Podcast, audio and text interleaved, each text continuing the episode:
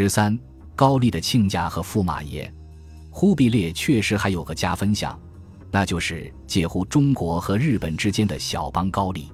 高丽王室政权始于九百一十八年，王建定都开城，兼并新罗、百济，结束了朝鲜史上的三国时代。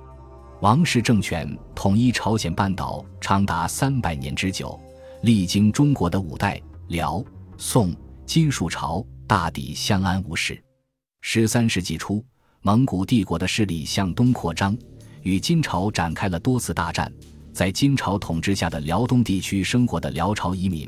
契丹人趁机起来反抗女真统治，建立自己的地方政权，依偎于蒙古和金朝之间。由此引发的战火也烧过鸭绿江，烧到了高丽境内。一千二百一十七年，契丹叛军一度纵横半个高丽疆域，兵锋直达国都开城的宣义门，焚黄桥而退，朝野大震。次年，成吉思汗派了两个蒙古将领哈真、扎剌进入高丽地面。肃清契丹叛军，哈真和高丽军队的统帅金旧立一见如故，惺惺相惜，结为安达。宴席中大碗饮酒，大块吃肉。按照蒙古风俗，雪亮的刀尖刺着一块滴着油的烤肉，递到你眼皮子底下，你犹豫迟疑，不张口就咬，那就是瞧不起我。高丽人吃得心惊胆战，多亏金旧立、赵冲等将领壮着胆子，贵起承迎甚熟。才换来了与蒙古约和、允诺纳贡的几年太平日子。这个纳贡带来的麻烦，实在出乎高丽人意料之外。蒙古人完全没有汉唐君主那些个假惺惺的体面和客气。不到四年，所贡的使臣就来了七波，上至成吉思汗的皇太帝铁木哥沃赤金，下至各蒙古大臣，无不想从高丽这里刮走一层油水。一千二百二十三年。蒙古又借口所贡使臣中途被暗杀，不但派大军残破高丽边城，索要好金银、好珠子、水獭皮、鹅兰好衣服等等，否则就要大开杀戒。而且他们开出的停战价码高得令人不敢相信：你与金银衣服多和二万匹马驮来者，小和一万匹马驮来者。我抵大军离家多日，穿将来抵衣服都坏了也。一百万军人衣服。你斟酌与来者，除别进外，真子罗一万匹，你进城将来抵；王孙男孩一千抵；公主、大王美等郡主进城皇帝外，大官人美女孩一与来者，你抵太子、将领、大王、令子并大官人男孩要一千个，女孩亦是一千个，进城皇帝做札也者。《西游记》里小儿国的妖怪国丈爷爷要取小儿心肝做药引子。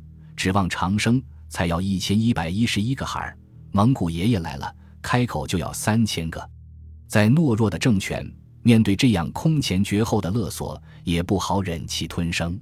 何况高丽王室政权内部当时还是个武将跋扈的局面。一一一百九十六年，崔忠宪发动政变，用他的崔氏五人集团取代了李氏五人专政。崔忠宪在高丽史中的形象。和中国史书里面描写的跋扈权奸没多大区别，权倾人主，威震中外，人有为武，利剑诛戮。更有甚者，因为树敌太多，怕遭人暗算，高丽军队中的身体素质好、能打仗的都被选到了崔家，充当他们父子的私兵。官军羸弱不可用，而崔家的家丁自左耿里至右耿里，坐队数众，连亘二三里。契丹叛军来犯之际。崔家拥兵自保，才造成了前面黄桥被焚、朝野震惊的闹剧。崔忠宪死后，五人政权的代表是他的儿子崔仪。除了穷奢极欲不亚于其父，崔仪还是个很有幽默感的人物。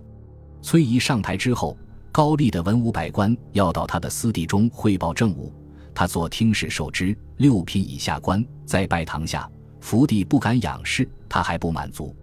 听说蒙古帝国中央官僚机构中执掌文书和行政大权的书记官叫毕蛇赤，崔仪一时兴起，在自己家里也搞了一个正房，选文士属之，号曰毕蛇赤，专门负责全选官吏。高丽国王只有签字批准的份儿。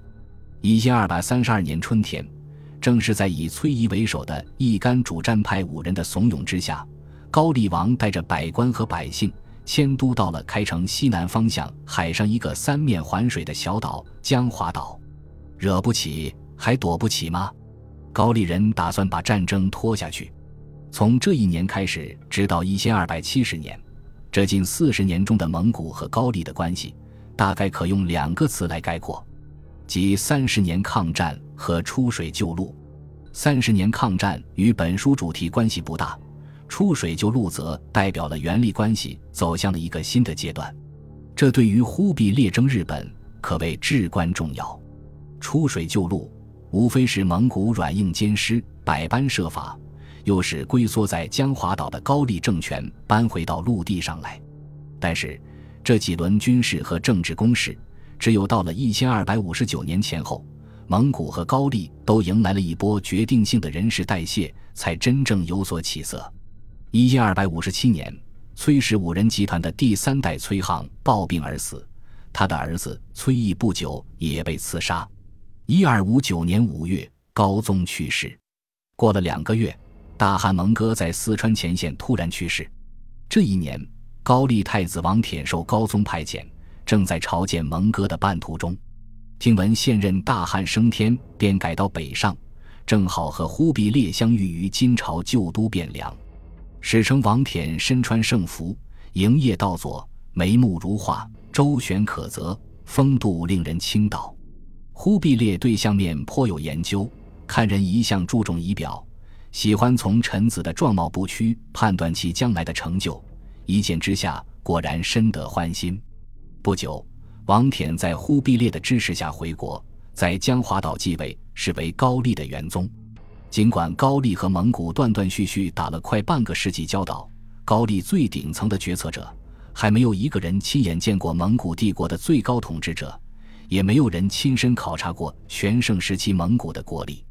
元宗是具备这两个条件的第一人，他深知自己的这个弹丸之地，想要对抗如日中天的蒙古，无异于螳臂当车，不如驾着蒙古的东风，把自己旁落的大权多少收拾回来一点。所以，元宗登基以后，甘心冒着激怒权臣的风险，同忽必烈达成协议，按部就班从江华岛回迁旧都。一千二百六十九年。江华岛上发生了权臣林衍发动的未遂政变，反对迁都，逼迫元宗让位给弟弟安庆公。第二年，江华岛的守备部队，也是原来五人政权的倚仗三别超军发生叛乱。这些动荡最终都在元朝的干预下，出现了有利于高丽王室的结局，进一步推动了元宗向蒙古靠近。一千二百七十年。在江华岛上躲藏了三十年的高丽朝廷，终于肯出水救陆，再度把自己置于北方蒙古重兵集群的监控之下。受命监督元宗搬家的蒙古军进入江华岛后，将城池移据为焦土。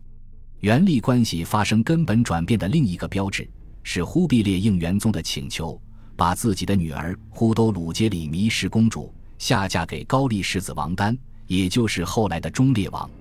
几乎都鲁接里迷失之后，一共有八位蒙古公主许婚给了高丽王室历代君主，对高丽政治影响巨大。这是后话。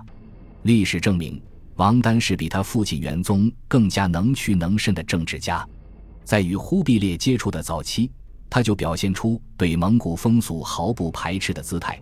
一千二百七十一年回国时，就已经变发胡服。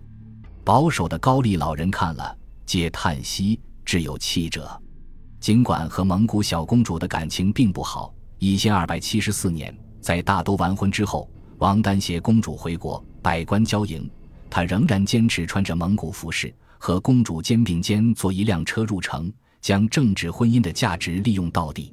果然，首都父老额首相庆，不图百年封敌之余，复见太平之期。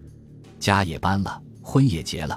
虽然对蒙古老丈人派来的人还是要低眉顺目，但至少不用看朝廷里跋扈五人的脸色行事，老父亲和新女婿心里多少舒坦了一些。可是对忽必烈来说，这其实只是个开始。既然做了大汉的驸马，就必然要被绑在蒙古帝国的战车上，做出点实质贡献不可。这个贡献在忽必烈的词典里有三个意象，叫做出军、助战、转粮。要是没有高丽的亲家和女婿，忽必烈远征日本的雄图，必然更加步履维艰。本集播放完毕，感谢您的收听，喜欢请订阅加关注，主页有更多精彩内容。